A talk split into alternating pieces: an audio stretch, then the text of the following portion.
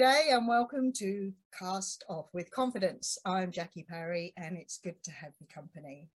Today I'm super excited to welcome Liesbet Collaert. Liesbet is a fellow sailor, but before I introduce a bit more about today's guest, I just want to show a bit of gratitude for our supporters for this show and this episode is brought to you by Pantaenius Yacht Insurance. Now, with a somewhat international flavour, Liesbet is in Massachusetts, I'm in Australia, I'm originally from the UK, and Liesbet is from Belgium originally. So we're going to have to see how we go with our connections today. Liesbet was born in Belgium, as I say, but she calls herself a world citizen. And it's going to be a cracker of a chat because she admits herself to being someone who never thinks before she speaks. Travel is her passion, and she's been a successful nomad for about 20 years. She's a teacher, she adores pets, and she captures their traveling life beautifully in her memoir. Yes, she's an author too. Plunge, One Woman's Pursuit of a Life Less Ordinary. It's a riveting read, and when you read that book, you will find out that she's a free spirited woman who jumps headfirst into sailing adventures with her new husband then and his two dogs.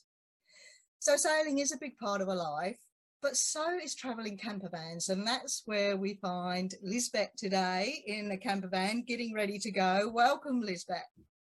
Hi, Jackie. Nice to meet you. And hello, everybody. I'm very excited to be in here.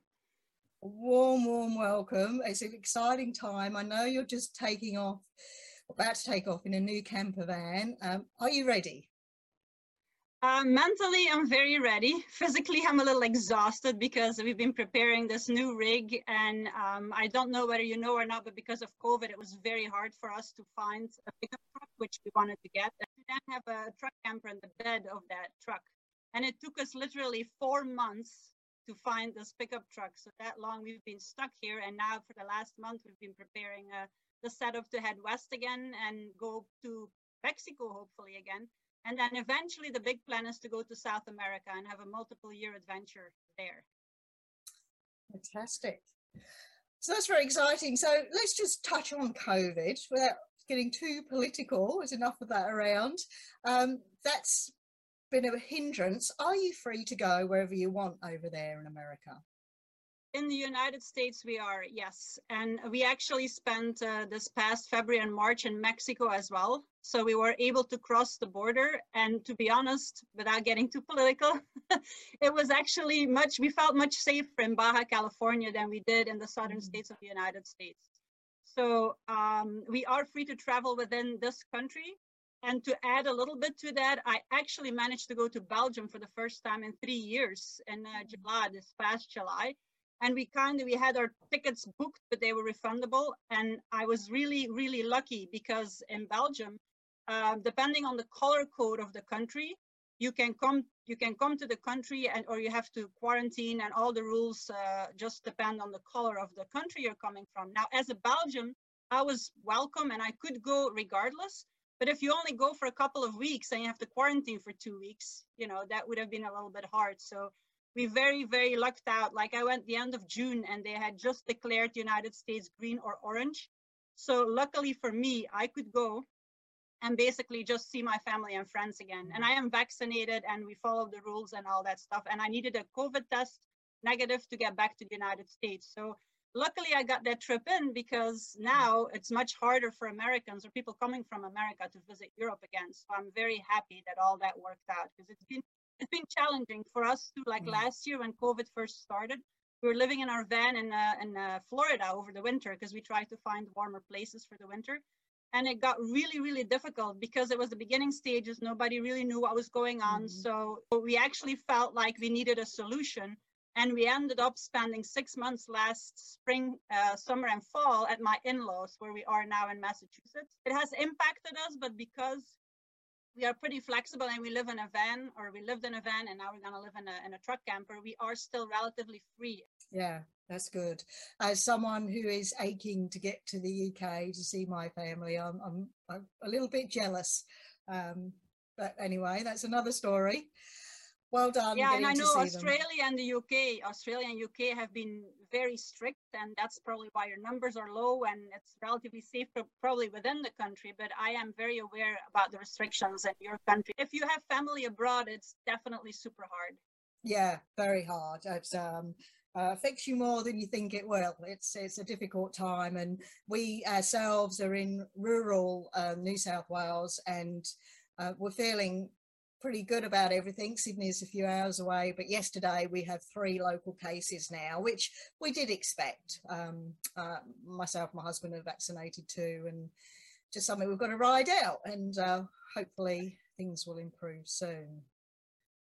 I know your family is very important to you, and you've travelled back and forth a few times, and we, we will talk about that you talked about for just where you are at the moment you just talked about getting your rig ready. And for me a camper van and sailing have got a lot of similarities. Uh, do you find that?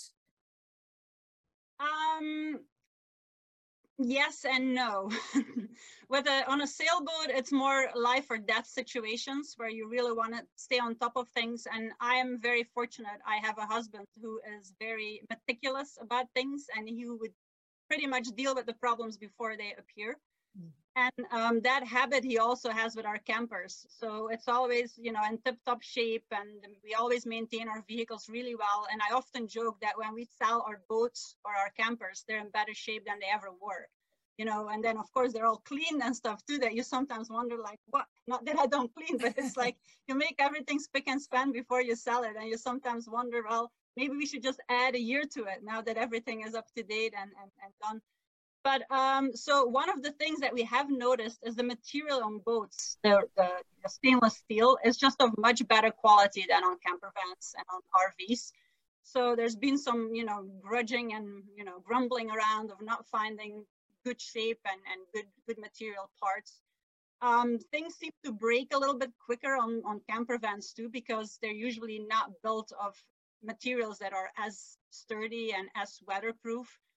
So, um, you know, based on, on, on how it all works, we actually in our previous camper van had the same kind of fridge as we had on the boat.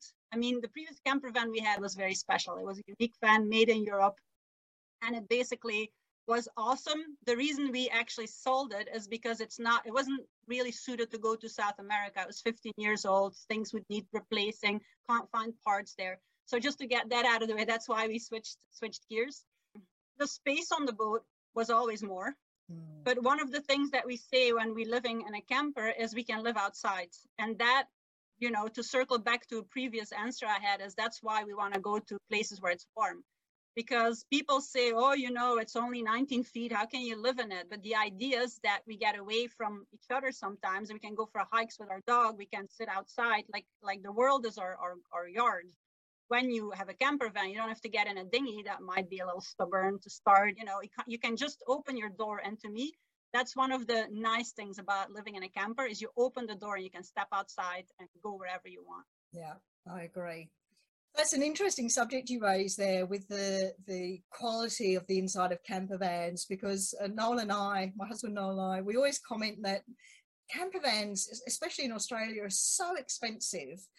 Yet you couldn't go around the world on an ocean on one. I know they're not made for it, but the quality and the strength of stuff, a boat of a similar size is made often to cross oceans and is vastly less money. Um, I, I, know other differences come into it, as you say, it's a bit more life and death. It seems a, a big distance apart with the prices of what the vehicle actually does. And maintenance is a huge part. Make my heart swell when you talk about preventative and maintenance of things. I'm a bit of a safety nerd and into into having procedures and maintenance. So when you talk about preventative maintenance that's uh, I, I think that's really great. Yeah. With both of you getting on a boat we'll talk about the journey and how you got there. What about sailing experience? If you've just jumped on a boat did you guys know about navigation and tides and all of that Well, my husband does the sailor. I'm the traveler. That's how I always uh, differentiate us. But he um, he sailed as a kid, and he learned it more in depth in uh, the Bay Area area in San Francisco Bay before I met him. And he was doing courses. He was even teaching teaching uh, sailing there, and he was doing the beer can races, and he was on the water whenever he he could really. So it was really a passion of his. It was definitely not a passion of mine because, as you might have read, I get seasick too actually I get car sick, I get any sick, you know, so so a boat is really pushing it. But ever since I I've traveled, you know, when I was younger backpacking, I would go snorkeling and I would be on boats and I just swore to myself, I'm not gonna let the seasickness mm-hmm. ruin my experience, you know. And I often joke to people that I would see the fish from from in the boat from above, that I'd be vomiting and then the fish would sorry, the fish would eat the pieces and I got to see all the fish as well without, without having to be in the water. I'm sorry, that might be a little bit too much detail. But anyway, anyway, so back to experience. So when I met Mark, I had zero, zero, zero point zero zero experience. Um, he, I, he gave me books like those, you know, instruction books to read, but obviously I learned more by doing it. Mm-hmm. And I pretty much learned everything from him.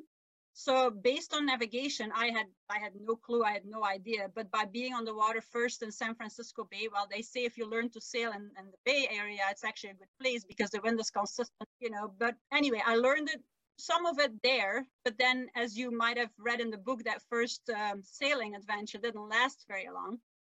So I got a, a second chance on on Irie. And when we bought our boat in, uh, when we bought Irie in Annapolis, uh, Maryland, we on purpose decided to go down the intracoastal waterway. I don't know whether you're familiar with that. It's yes. called the ICW, and it's pretty much channeled and flat all the way down from where we started in the in the bay, Annapolis Bay to the Chesapeake Bay to Florida. And we did that on purpose because the boat was new to us and for me to learn more about navigation and steer the boat and stay in the, you know, learn about whatever they, there needs to be known in, in the channel. So it's definitely very different to be in protected waters compared to on the ocean. But yeah, so Mark had a lot of experience. Luckily, I mean, that's the reason why I went sailing is because it was his idea. Mm-hmm. And then I had zero, but I learned as we went and I had a, a very good teacher. Yes, yeah, very lucky. I had a similar start and a very good teacher. We're, we're lucky to have that.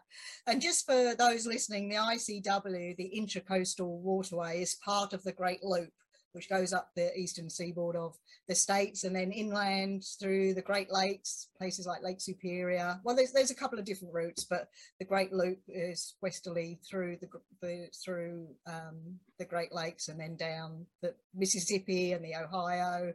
And I know all this because I've done the Great Loop, and it was a, a, a marvelous trip. And I think that's very wise, starting off on a boat and, and learning in calm waters. That's a, a, great way to start. And San Francisco Bay, which Noel and I have also sailed out of, we bought our second sailboat there. Um, if you could sail there, you could sail anywhere because not only are the big wind shifts, but big tides and big overruns when you want to get out under that glorious bridge there. So that was a good training ground. Right. And we did also chose for the, sorry, we also chose for the, the intracoastal because our dogs did not like the first boat we had, which was a monohull, and then mm. Irie, which we purchased in, in Annapolis, was a, a catamaran.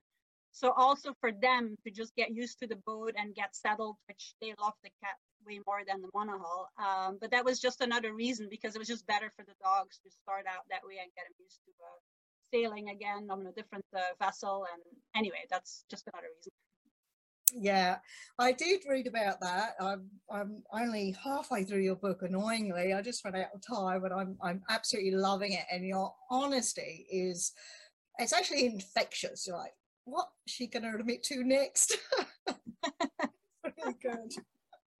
It does make some people uncomfortable. It does make some i have had some comments about people that mean, that they're well like in person when i meet them sometimes they they would say like uh, but also and i mean i don't know like and you know americans are a little bit different than europeans and other parts in the world i feel also from meeting people. Sometimes it's a little difficult to to like it's, it's too much information or they don't it's it's it's it's i don't know it's it's personal but that's what a memoir is about so i mean I, I mentioned i see that in conversations i have with people too you know it's it's pretty much on the surface a lot of times in the states and still until you start to get to know people a little bit better so maybe that's a little bit reflected in all my experiences and mm-hmm. the reactions too but most people they find it a, a big bonus and it's it gets Yes. you know, big big points apparently for being so so I- Absolutely. like as a reviewer says, like refreshingly honest. That's the one I prefer above brutally honest. But I guess they're both good, good, uh, good definitions. I, I think uh, receive them with a big heart with what you're doing because uh, that's what you want and that's what's going to help people maybe if they want to go into this life or just escape for a while you want that honesty so it's um those comments i think just just uh, enjoy them because there's it certainly doesn't make me uncomfortable it makes me so intrigued and it, it's it's really does pull you in and I'm glad. yeah, I, uh, we have friends um, having travelled a fair bit ourselves. Some of our friends we find Europeans are a bit more to the point um, and don't waste words and honest. And we have lovely Dutch friends, and and you reminded me a bit of them. We say, "Good day, how are you?" And they're like, "Well, we're fine. Why do you keep asking that? Just you know, get on with the conversation." It's but nicely, you know, it's it's a lovely relationship, and it's lovely to have that diversity. So just embrace it. And with that honesty, you talk about, ah, you know, the, the dogs. A bit of a heartbreaking story as that goes on. Just just general life, not not too horrific. Um, but you tr- so you started on a monohull. I want to know. I know you switched from that, and after the monohull, you went to a camper van for a while, and then on to a catamaran. But with your experience on that monohull, how did that shape your experience on the catamaran? What did you learn from that or take from that? Well, first, the seasickness again. Um, I was much less seasick on the catamaran. Mm, When we had the monohull, honestly, like we worked on it, I think five months before we left. And um, I was still very much in love with uh, with Mark, and I was open to learning everything, even about engines and, and electrical stuff and anything. And I was just embracing it all. But I'm not very interested in that stuff. So if I've learned anything, I was still like the, the great assistant to Mark on the catamaran. But I was a little more honest that I didn't need to know the nitty gritty detail of how everything worked.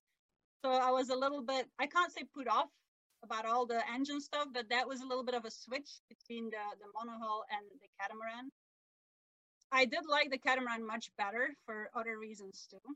Sorry, people say it's not real sailing, but Oh, that's just ridiculous. You, once you go cat, you never go back. But uh, the, the purists or whatever, um, I don't like the healing myself. Mm. Uh, and I like the light and the catamaran too, and the fact obviously it's it's it's more it's more flat. So we were working a long a long time. Well, to us it's a long time, four or five months or six months, working towards the goal of leaving. Usually we buy whatever we're interested in and we leave. But over time we have more experience, we prepare more. But what I learned then on the catamaran was, you know, you don't need the boat to be perfect to go sailing. So what we did with the catamaran is we got it ready for us to live on. Like all the systems had to work. Obviously, the sails had to work. It, it, it all had to be in tip-top shape to get going. But then anything we required extra, like a wind generator, we put that on in the Dominican Republic. Solar panels we put on uh, while we sailed along the ICW. And as we went, we improved the boat to our the way we wanted it, to our specifications or our comfort level. So the getting that boat ready took about three months, I believe, a month in the in the boatyard and then two months while we're on the water. So that Okay. is definitely one thing I, I learned from that transition of, of the two different boats. So why why why would it take less time for a catamaran to prepare a catamaran? Do you think? What's the difference? So um, it's it's it's not necessarily takes less time. It's that we feel that, that I mean I, I cannot say whether a monohull or a catamaran takes more time. It can take the same time. It depends what shape the boat is in. mhm. But what I was getting at with that was the- just the mental state. Like the first time when we had the monohull, we wanted it to be have everything we needed, which was not a lot, but and also that boat was 25 years old instead of you know the catamaran was I don't know like 15 years old or something like that. And on the monohull, we were taking out you know hatches and we were like you know fiber like we were drilling them, them, them out, making them bigger. We were doing some serious projects there that might not have been necessary. So uh, it's more that kind of like mental state and the shape that the boat's in. But I wouldn't mm. say it's necessarily cat versus monohull yeah. that would need more time to get ready. It's... No, that, that makes a lot of sense. Um, we, we came to the conclusion that we had a list and it was getting the boat to a seaworthy and safe state and, and ourselves and then going because that list never ends on a boat right. and, and traveling you you knock a few things off and you add a few more and it's about getting going and doing it on the way so i can understand what you mean about the headspace yeah yeah yeah. So thinking about that there's a difference between campers and boats. Like actually i think our list will be finished by the time we leave here. Like more more will get added but a boat list is honestly never done never done. That is true. It is true because it's like you say you've got to keep it in uh, when you're on the ocean and there's uh, two miles of sea water beneath you you want to know it's uh, in tip top condition. Yes and that you have enough spare parts that's another thing right? I yes. mean you need the parts you need to be able to take care of that boat and mark and i always did it ourselves. That's another way to save money but you need to be prepared for any situation which with a camper is also less important as you can often drive somewhere to get parts i mean depending where in the world you are. But now i keep thinking about all the you asked me the question before the differences between like the camper and the boat but now it's you know it's slowly coming coming back. That's good that's good. And and part of traveling and what what people are, are often interested in and i know you're asked this i'm asked this a lot is um, how you do it financially. And, and i can see you've addressed that um, many times in your blog your phenomenal writing all the articles in all the magazines. Can you can you describe that in a nutshell to me now? What what makes you successful financially as a traveler well, first, obviously, we don't have a house, and I actually never had a house. So we don't pay utilities, we don't pay a mortgage, and we don't pay whatever else comes with owning a house. Um, secondly, my motto that I mentioned somewhere on my blog, I write an expense report every month on my mm. blog. So just basically, again, no taboos, no every every cost is in there. Um, I didn't do it during the boat years. I wrote it down, but I never did it like online or anything. But one of my mottos or my motto there is the less you spend, the less you need to make. So since we're more about quality than quantity, whether it's money or whether it's travel experience and stuff, like to me, that I think I feel that's what helped me most throughout my whole life. Now, you know, I often think we should splurge ourselves a little more. We should enjoy life a little more. I know it comes, it's weird coming out of my mouth, but you know, we have enough stress and we have, you know, we basically have a life. It's a lifestyle what we're doing. We got a lot of things going on. But one of the reasons also why I can still go is because we barely spend any money and we stick to the essentials. Like our, our biggest category is like always our vehicle, whether it's the boat or the camper, or that's that's the highest cost. So we need to maintain that. That's very important and then of course groceries but everything else is it's basically up to you in my opinion. But every person themselves need to figure out what their priorities are. And for me travel has always as long as i can remember been a, a priority. My pocket money from my parents i saved to go travel. When i worked as a teacher i tried to save as much as possible to go travel. So it's it's mainly in my opinion an, an attitude. And i don't want to take away you know i know if you have children you have that cost and i know you know that there's a lot of factors there but i think the root is definitely with the individual themselves and what they find important so yes. does that make sense that makes perfect sense and I, am yeah. nodding i can feel myself nodding because I, I i agree there is no definitive answer and you doing your costings for each month on your blog and which blog is that one on for people to look at? It's roaming about. It's called roaming about so yeah. roamingabout.com roaming about. And I'll, I'll, include this on our on our website all the links. But yeah so, and yeah i was going to say while we were on the boat i think our average so we were on the boat for eight years and our average cost per year was between 12,000 and 20,000 US dollars. So we also would, we pretty much hauled out once a year because we had, anyway, sail drives on our catamaran and they needed to get hauled out to yep. be able to service them. We always put new bottom paint on. And even then, I mean, bottom paint is super expensive, yeah. but even then, two months back in the water and we were down there, you know, scraping, you know, first algae and stuff and then barnacles again. So pretty much between the 12 and the 20,000 a year, that was our, our, our cost while we're on the water. Ever since we left the boat, so we've been pretty, we've been house and pet sitting, which means we stayed in other people's houses to care mm. the, the, the animals, free exchange. We would provide our services, but so we didn't pay, they didn't pay us because we had electricity and water, you know, animals around us. But ever since we left the boat, our average is about 16,000 a year that we spend US dollars, yeah. which is about 1300 $1,300 a month for two people and then now uh, an adult dog. Yeah. Um, yeah. It's, an, it's an interesting exercise and, and people looking at you putting down expensive is, is a great help, but it does come down to the individual. For example, when Noel and I first started sailing on our very simple boat, we rarely ate out. I cut our, our hair.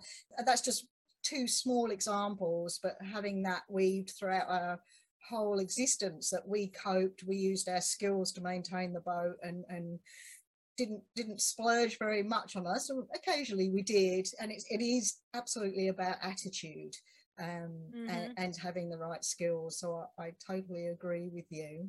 Yeah, yeah. We have to we have to wait to splurge until we're back in Mexico and we can have the street tacos for a dollar fifty a piece. Yes, and they're wonderful mojitos. Yes, yeah, we know them. So that's one part of traveling, you know, the financial side of it. And the other side is family. And you've mentioned you've been back to Belgium, and, and through your book, you talk about going back home and you talk about your wanderlust and how your parents don't have a wanderlust much like mine um, you grew up with your dad being in the navy so he's done some traveling with work but now they enjoy their home comforts whereas you're still got this urge to keep going and you you've done some research and found there's a wanderlust gene that you think you may have. Yeah i did i did stumble across that when i was trying to figure out where the nomadic uh, vibe or blood or whatever came from. I don't really know much else. I don't even remember the name of that gene. I think but, i wrote I think, it down. Yeah so, i've got it here somewhere. I don't, I mean, I actually sometimes compare it to an addiction too, like the traveling, but I mean, I, is it, is it not? I mean, the itchy feet is definitely something that's ingrained in me, but honestly, I still don't really know where I came from. Yeah. I no yeah. I, I wonder with me if it's looking at my parents, if it's because they didn't travel, I feel like not I should because I want to, but yeah. you know, it's just having that difference maybe. And and that that gene for anyone that's interested, because I, I was a bit fascinated for this, it's DRD4 dash 7R. So not not very romantic, but there you go.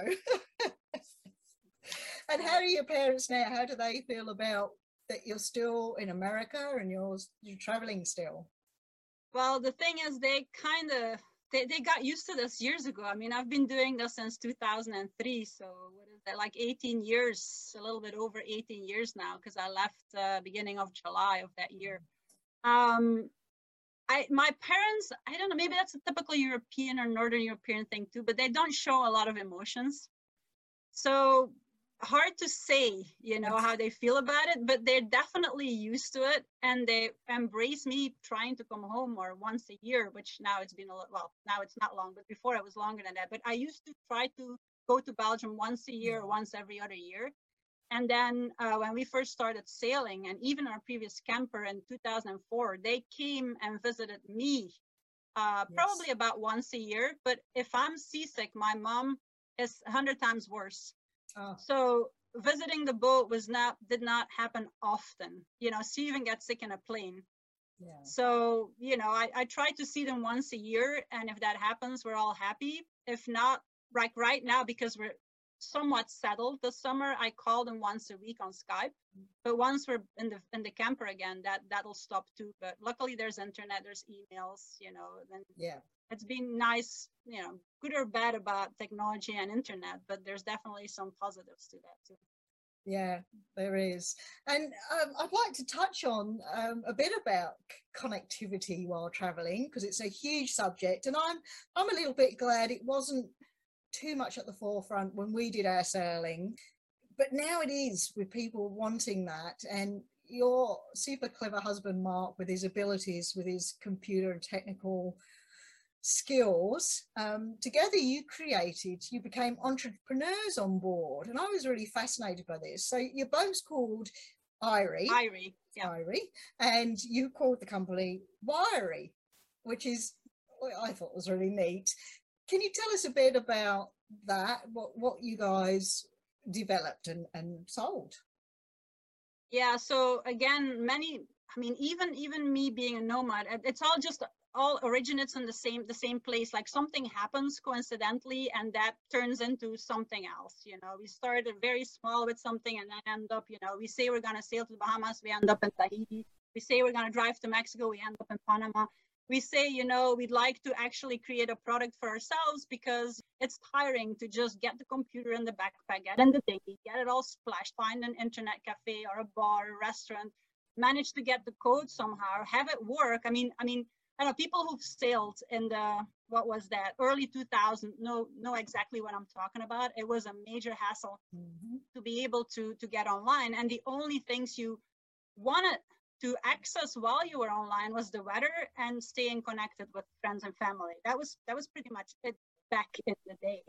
yeah. So what happened was that um, my husband uh, back in St. Martin, he was visiting mega yachts to to help him out with uh, with you know with, with networking problems. And they had systems to get online, but it was all very complicated, so complicated that nobody really knew how to use them. No, I mean, as it not nobody, but you had to be a network engineer to understand what how it worked. And one day we came home from being on shore, you know, not being able to do everything we wanted to do. I was also writing a blog so we came home and we talked about, I said, like, how annoying is it to always have to go to shore? And my husband said, well, there's there are systems that you can actually connect to from your boat. I'm like, why did you never tell me this before? Like, but then the problem was they were super expensive. Based on him, they were not marine grade, so they were the quality was not really good, and it was really hard to understand the systems and and you know use them. So he we talked about a little bit and i guess one thing led to the other and he said let's i can try to put something together. So that's actually how it started. So he just researched components and built a product with the best marine products all off the shelf parts in the beginning and then built his own the own our own system and so then all of a sudden believe it or not but hey we had internet from the boat. It was with a usb cable still back then. And friends were like why do you have how, how can you have internet on the boat? Like what's going on? Or they're like what is that little thing you know sticking yeah. up up your uh, shroud or, or wind generator? And they wanted it. So i'm, I'm first thinking like well just build it yourself kind of thing if you wanted it. But mark was like well i know where to get the parts. You know st martin doesn't have import duty. We can order some. So we ordered parts and um, he built them and we went to cruisers meeting they all sold within a week and then we needed a name which you know, I'm not good with names, but I did come up with the Wirie because irie means it's all good. And then Wirie, the W, Wi-Fi, Wi-Fi, that's all good, you know? Yeah, sure. Smart, it's good. So then, but but one thing led to another, Jackie, and it was like, geez, it's like, write, like writing this book. You start with one thing, and it just yeah. blows up. It's so much work. So, and then it just start. You needed a you needed a logo, you know, and then you needed a website. And then we're like, well, if we have a website with all the information, because we had flyers, but if you have a website, then why not try to sell it on the website? Mm-hmm. So you have to learn all that. You have to, you know, how to process credit cards. And, and just one thing led to another. Mark, uh, Mark's brother, who lives here in the States, Tim, he was out of a job back then and he's has the same background as Mark. So he got involved and then long story short, the product evolved over time with the technology and Mark and I in the Caribbean would build them on our boat and sell them all through the Caribbean. But mm-hmm. once we left to the Pacific, we were not involved in the, the, the, the, producing and, and selling it off the boat anymore. It was all just done by his brother yeah. here. So the shipping and the building was done here. So, and over time, it became a wireless product. And then our last last product, the last product line basically combined Wi-Fi, Wi-Fi and data, data connection. So at the press of a button, so Mark also developed the, the interface and he actually developed the product too with a company in China, had to go back and forth. With, but the press of a button, people who had our product could just change and choose whether they use the free Wi-Fi of the marina or a signal they could. Right. Or yeah. if that was not possible, you know, you needed a SIM card internationally, but mm. or anywhere, but you needed different SIM cards depending on the country, and then just you know use the cell data if that was the easier way to get online. Whew. well, that's huge. I I the amount of work that goes into all that setting up um, as someone who set up a company and what it leads to and, and how you have to pull everything together is um, you really cannot understand the complexity and the amount of work and passion and drive you've got to have to not only set it up but keep that momentum going. And yeah. so doing that while on a boat is is a pretty amazing achievement.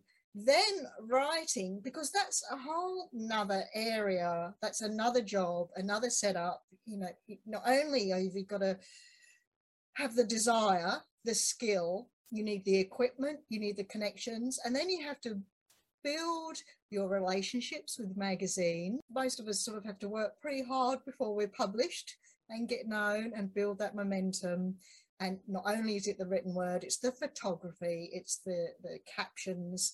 There's a lot that comes into it. And so that you've been writing a lot. You've got an extraordinary amount of published articles in magazines and uh, they are make great reads with your honesty coming through once again.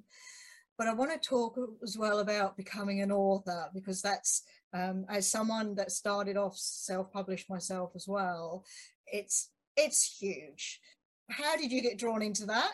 Tell me a bit more about your writing and your book process all right. Well writing is much easier than starting a company. Yeah uh, that, you know first of all you don't you don't have the customers. You don't have to i mean you do you do keep improving but there's no not really that much technology that you have to figure yeah. out. And also the expectations of people sorry to just circle back a little bit but it was just funny because we sometimes had to run the company at and on 2g if anybody even remembers what that was like. Yes. like in like french polynesia is 2g and all we wanted to our product luckily helped to see whether there was any hurricanes. But we had customers who were kind of mad because they couldn't stream netflix. You know so so just the, you know the, pro, the the progress and how all that developed over those nine years we, we ran this company it's, it's it's massive right? But anyway back to the writing. Um yeah so so my native language is dutch and english is not really um, a national language in our country we have yeah. you know three languages dutch french and german that always amazes me about Belgium. Sorry, it's such a small country, and you have these diversity. Sorry, carry on. Yeah, but as you as you travel, English is you know it's is the main language, and then obviously being married to an American and all that. So English, after a few years into me using the language, be, actually became the more comfortable language to me too. So I'm just talking about this because I've been writing a diary for since I've, ever since I was 14. Wow. So that's that's a long time, and that was always in Dutch. And recently, I switched that to English too. But the the fact is, while I was on the boat, and I think it was around 2007 in St. Martin as well, I started writing in English. My blog was already in English, and I don't even. I think the first articles I ever wrote had to do with us. So we had two dogs on board too when yeah. we uh, left uh, the United States and one dog was left when we're in the Eastern Caribbean. And I kept hearing from people that they'd love to travel with their dogs, but how, I mean, how the hell could you get to, you know, the ex-UK because the rules were very strict. So Mark and I had done it with our dog Darwin by following the rules, by whole lots of work to like contacting the, the governments. And anyway, long story short, I think the first two articles I wrote was about how to travel with, with your dog in the Eastern Caribbean, and it was published in Caribbean Compass. And I soon found out, like, you know, on the boat, you read Caribbean Compass, which was uh, some news, kind of a newspaper uh, magazine. And then All at Sea was the other big Caribbean uh, magazine. So I just started, you know, getting into it, looking at the guidelines and starting to enjoy the process of writing about the destinations we visit or some themes. And I got in a position luckily for me, where I could write an article and the editors, both editors, uh, it was still Gary Brown for at and then Sally Erdle at, at Caribbean Compass, were pretty happy with what they read. So that's probably why I got, you know, that's how I got started with, with getting articles published was in those two magazines. And then it branched out to, you know, different, more well-known magazines. And um, I mean, honest, like writing comes very easy to me. And luckily also in English. Yeah. Um, I would never write and would never, you know, use proofreaders or editors or anything with my stories except at the end before, you know, like the before the it would get published.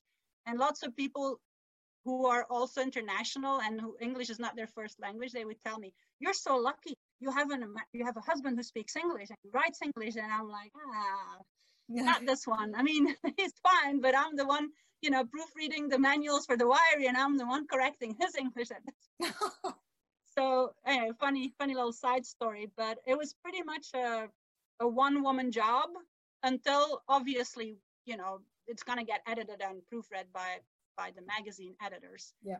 So does that answer the question yeah absolutely and and you've been in a in a as i said before a vast array, array of magazines which is uh, quite an accomplishment and uh, I'm I'm a little bit jealous it comes easy to you it's something I it's got easier over the years but something I have to work at and and so then you've progressed into pulling your stories together and creating this glorious book plunge which is available. Well, we'll put the links on, but I know it's on Amazon.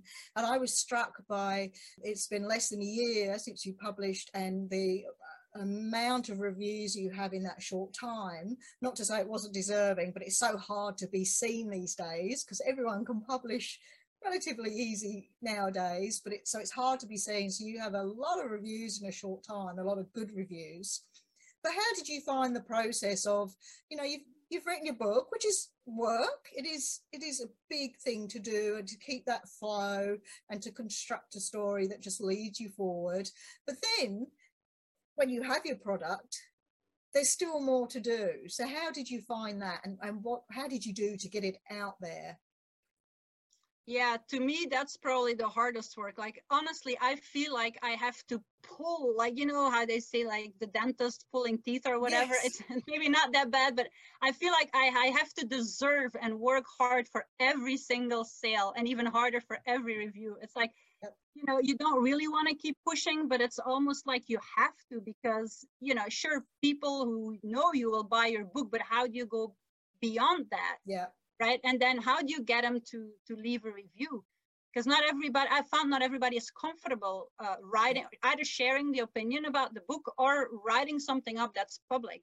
Like for you and i it's easy to say you know we're writers just write it and, and that's it. But some people there is definitely a a, a, a yeah. bump there or a, an obstacle to do that um, but that being said, I honestly, I've been working, I feel like I've been working much harder ever since the book was published, yeah. or probably two months before it was published, because it was really hard, those last steps.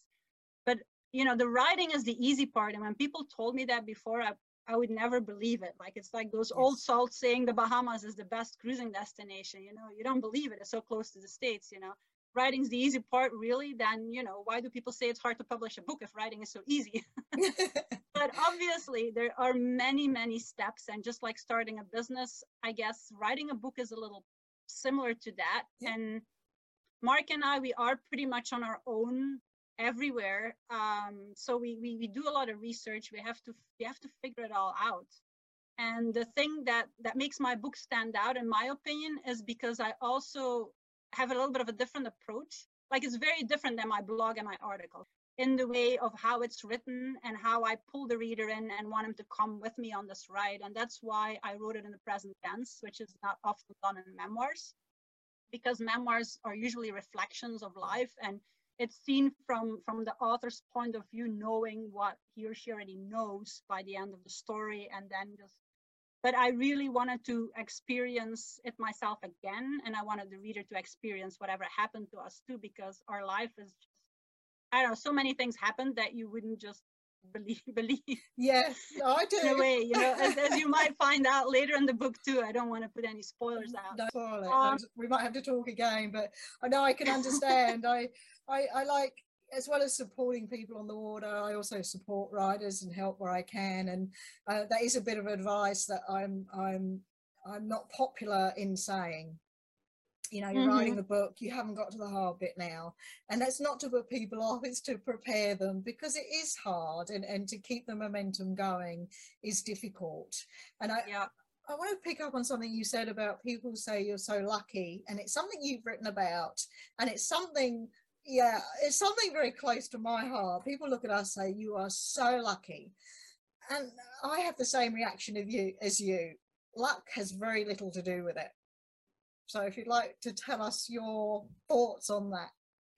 Well, you obviously touched on something here. um, so lucky is winning the lottery and getting a million dollars just falling on your head. I think that's pretty lucky.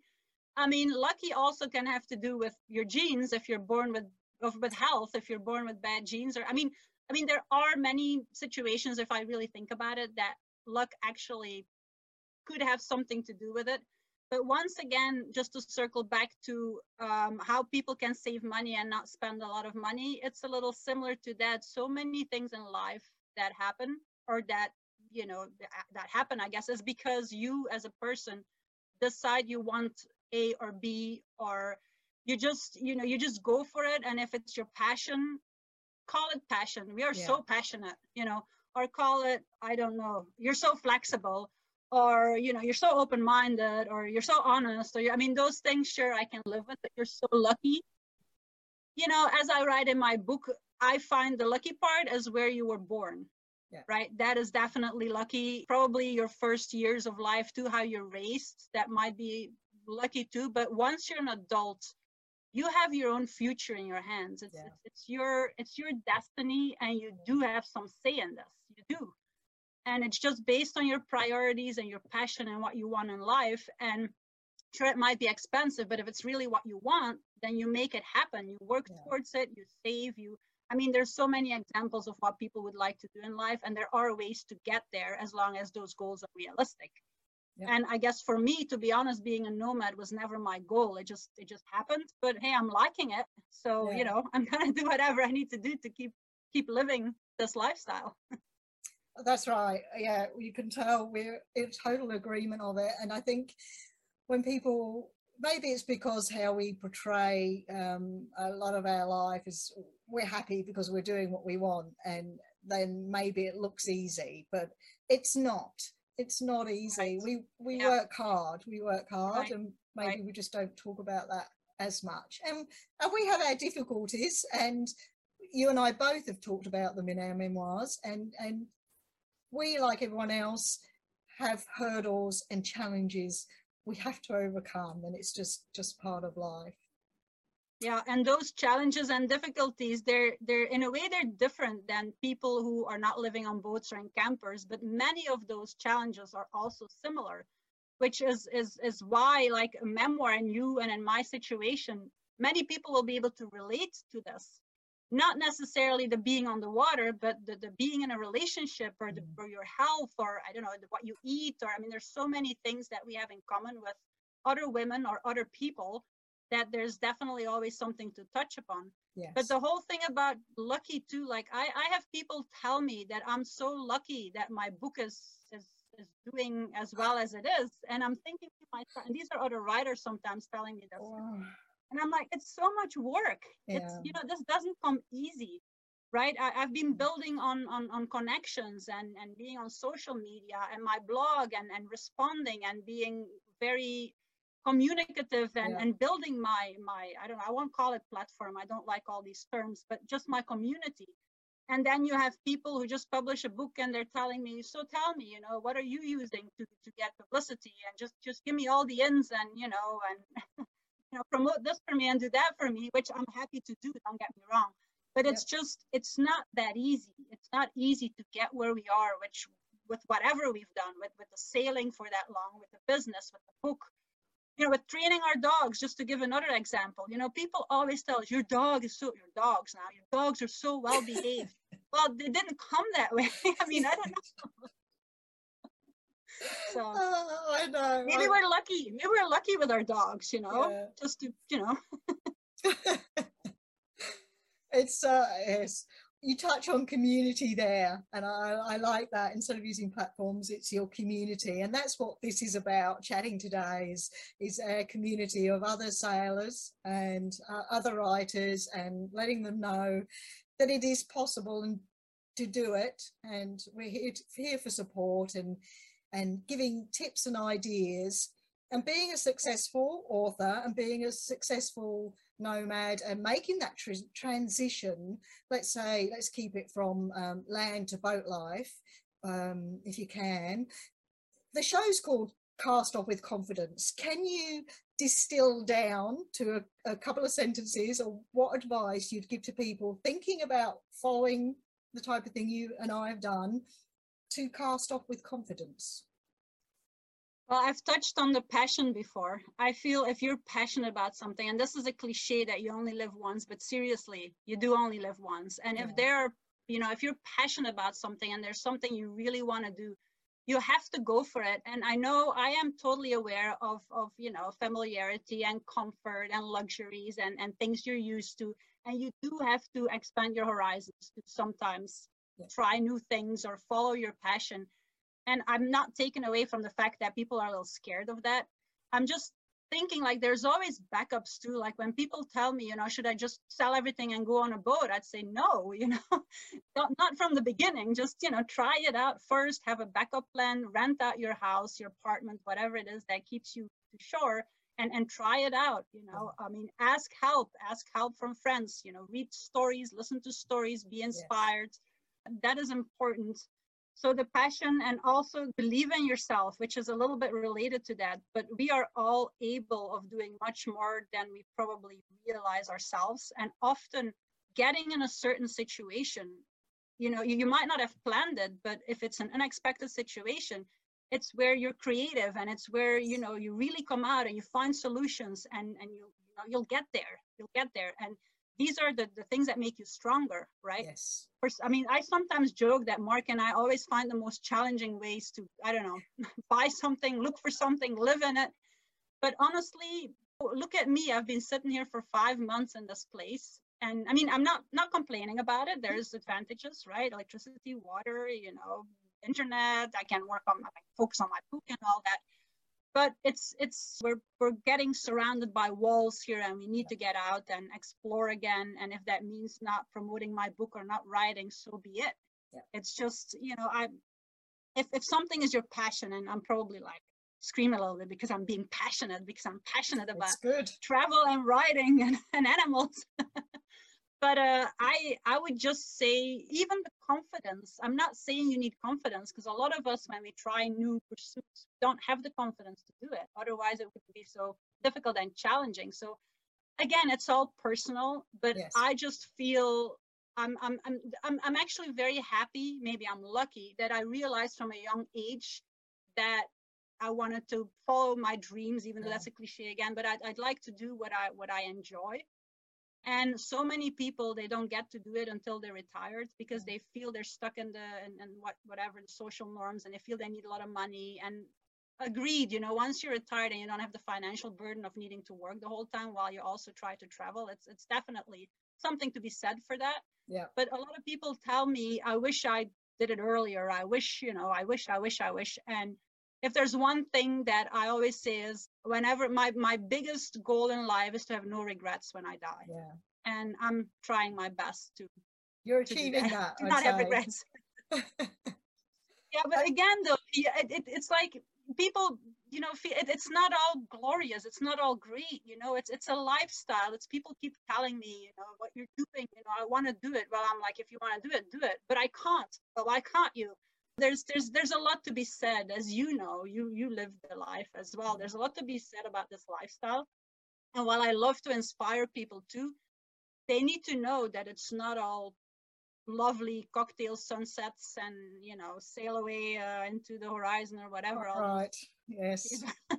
Quite right. I was talking to uh, my last interview with uh, ivan signorelli fellow fellow boaty and, and trainer as well. And he said um, you have to get used to what he says to people you have to get used to being uncomfortable be comfortable yep. with being uncomfortable and to ex- yep. expand on that what, what struck me about what you're saying and what i think is that um, you and i and i think a lot of people who have pushed to do what we want and when it's not been easy is that we we are uncomfortable with being we are comfortable with being uncomfortable but we also are excited about that push, about that, oh, I'm not sure if I can do it, but well, I've had the thoughts, I've got to now, whether I think I can or not, type thing. I mean, I, I love that. I put myself in all sorts of silly positions yeah. that terrify other people, but they actually terrify me too.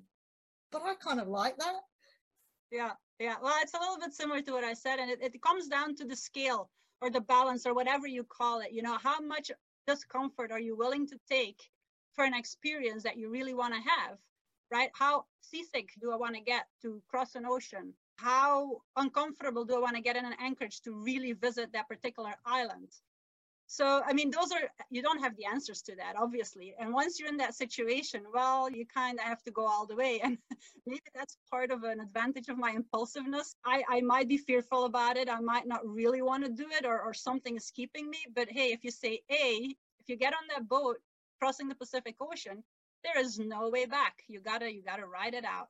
And that's it's with right. many things like that, right? If you jump in the water to go snorkel on a trip, you know what what where are you gonna go i mean there's either the boat or the water there's not really any other place where you could be comfortable at that moment so sometimes i feel like you said i'm sometimes doing it on purpose to see what happens but also because then i know it, it's gonna happen right if you don't try it's not gonna happen yeah. so it's it's a little bit of, of having that attitude i guess yeah yeah and that's not to say we aren't grateful. We may not believe in luck per se, but we both have a lot of gratitude. Oh, and yes. I was reading about you wrote a lovely piece on gratitude. Where does that come from as I as I get older? Is it is it maturity? Is it more time? And I and I feel like that as I get older, more gratitude and um, I take moments to appreciate our new house we've built and my horses. And I know you've got that that gratitude as well. Yeah, pressurized shower every day still every day i take my shower i'm totally grateful no i'm just it's just a small example but i think that's and brilliant. I, I, I agree with you that it does come with age though because i remember when i was younger also you didn't think about health you just you just did whatever you wanted and just hoped that it ended well. And luckily most of those times it did end well. But now I, I i honestly appreciate the small things. I, I i might not say it all the time but i think that's part of what makes us happy too is, is that we can appreciate the things that are going well or the things we're enjoying or, or all these things right?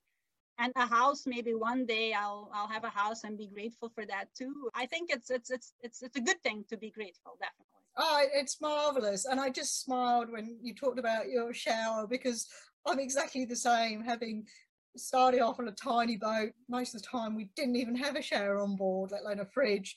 And and now I have two showers in the house, and every time I'm in that shower, I'm grateful for it.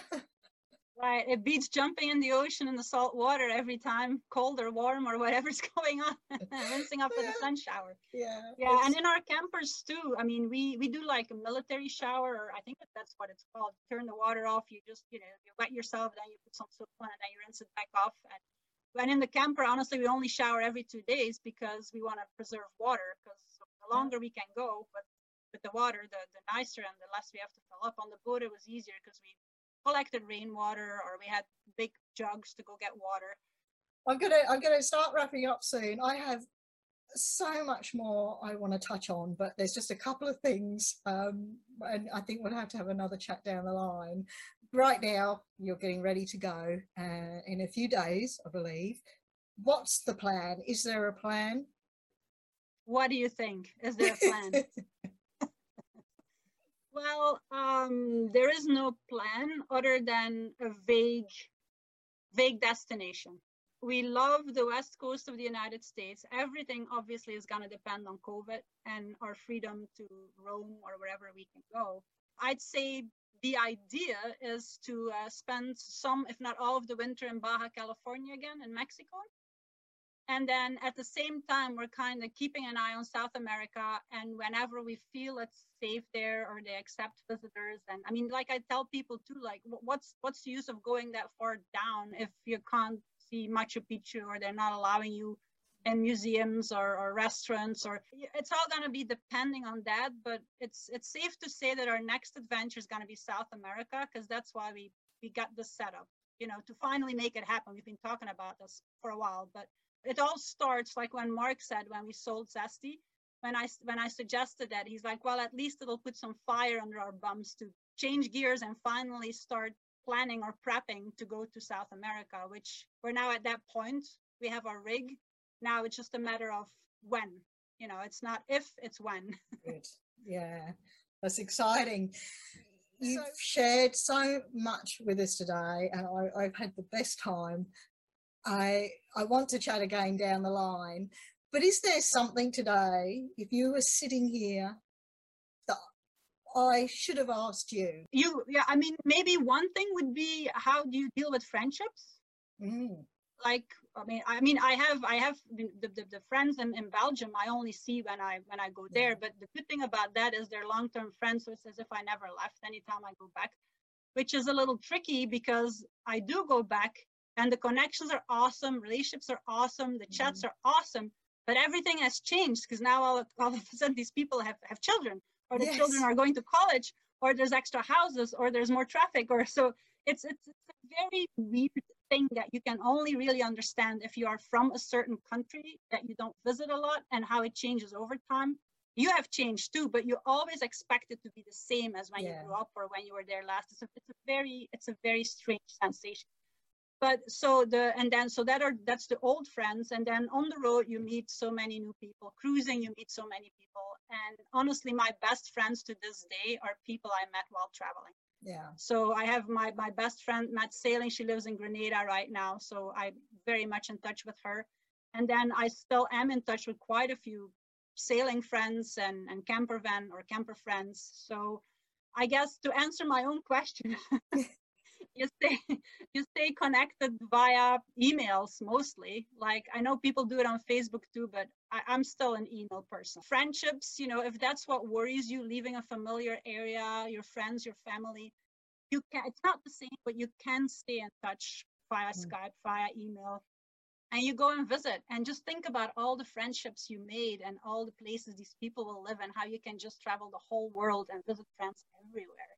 Isn't that awesome yeah it's a that's a really good question you've asked yourself there and uh, and a good answer because uh, we have exactly the same thing and i would agree that our friends our closer friends are ones that are far away and uh, yeah. have done the same thing we've met on the road and we called it a, a, life of goodbyes because you're sailing you meet and then part and meet and part and there was a life of goodbyes and you had to not take that on you just had to sort of take it as, yeah. as part of it otherwise it could get a bit bit heavy and people we met did find that and the other thing we found if you found this that when you meet people on the road you don't have time to nurture and grow that relationship slowly. You dive straight in because it's it's there right now. You don't know what's happening tomorrow, and friendships happen faster. Yes, yeah, I totally agree with that. I just, just, I just, I know we have to close off, but I was just thinking back, like when we were in Baja California, Mark and I, um, we met the Spanish guy who took his van into Mexico and is traveling around the world. He found out about my book and man, he bought he bought an ebook online and he started reading it. And we we had we had barely met. So every evening when we would hang out for a drink, he would have read more pages. And you know, soon enough he knew so much about us while we knew nothing about him. So that was kind of an interesting thing. So so basically, you know, if you really want somebody to know you, write a book and then you know give that book to the first your your meeting or, or sell it to them and you know there you go that is a good point. Uh, uh, Liesbet, I have had just a wonderful time chatting with you today. And uh, talking to friends, I feel like I have a new friend, and I think we're certainly kindred spirits. You and do, you do. that's lovely. And I think we'll sign off now. And we wish you, well, I won't say fair winds, I wish you smooth roads. All right. Thank you so much, Jackie. It was very nice meeting you, having the chat, and I agree. You know, we we should we should do this another time. We got we have a lot in common and many many interesting topics to discuss. So thank you so much for having me today tonight, and I wish you well too with all your pursuits with the horses in the house and everything else that you are passionate about. Thanks, Liesbet. That was Liesbet Collaert with us today on Casting Off for Confidence. Go over to Sistership Training for more details of where you can contact Liesbet, where you can buy her book. I can't recommend it enough, and all her blogs, and, and you'll be able to follow what she gets up to next. Um, I wish you safe sailing.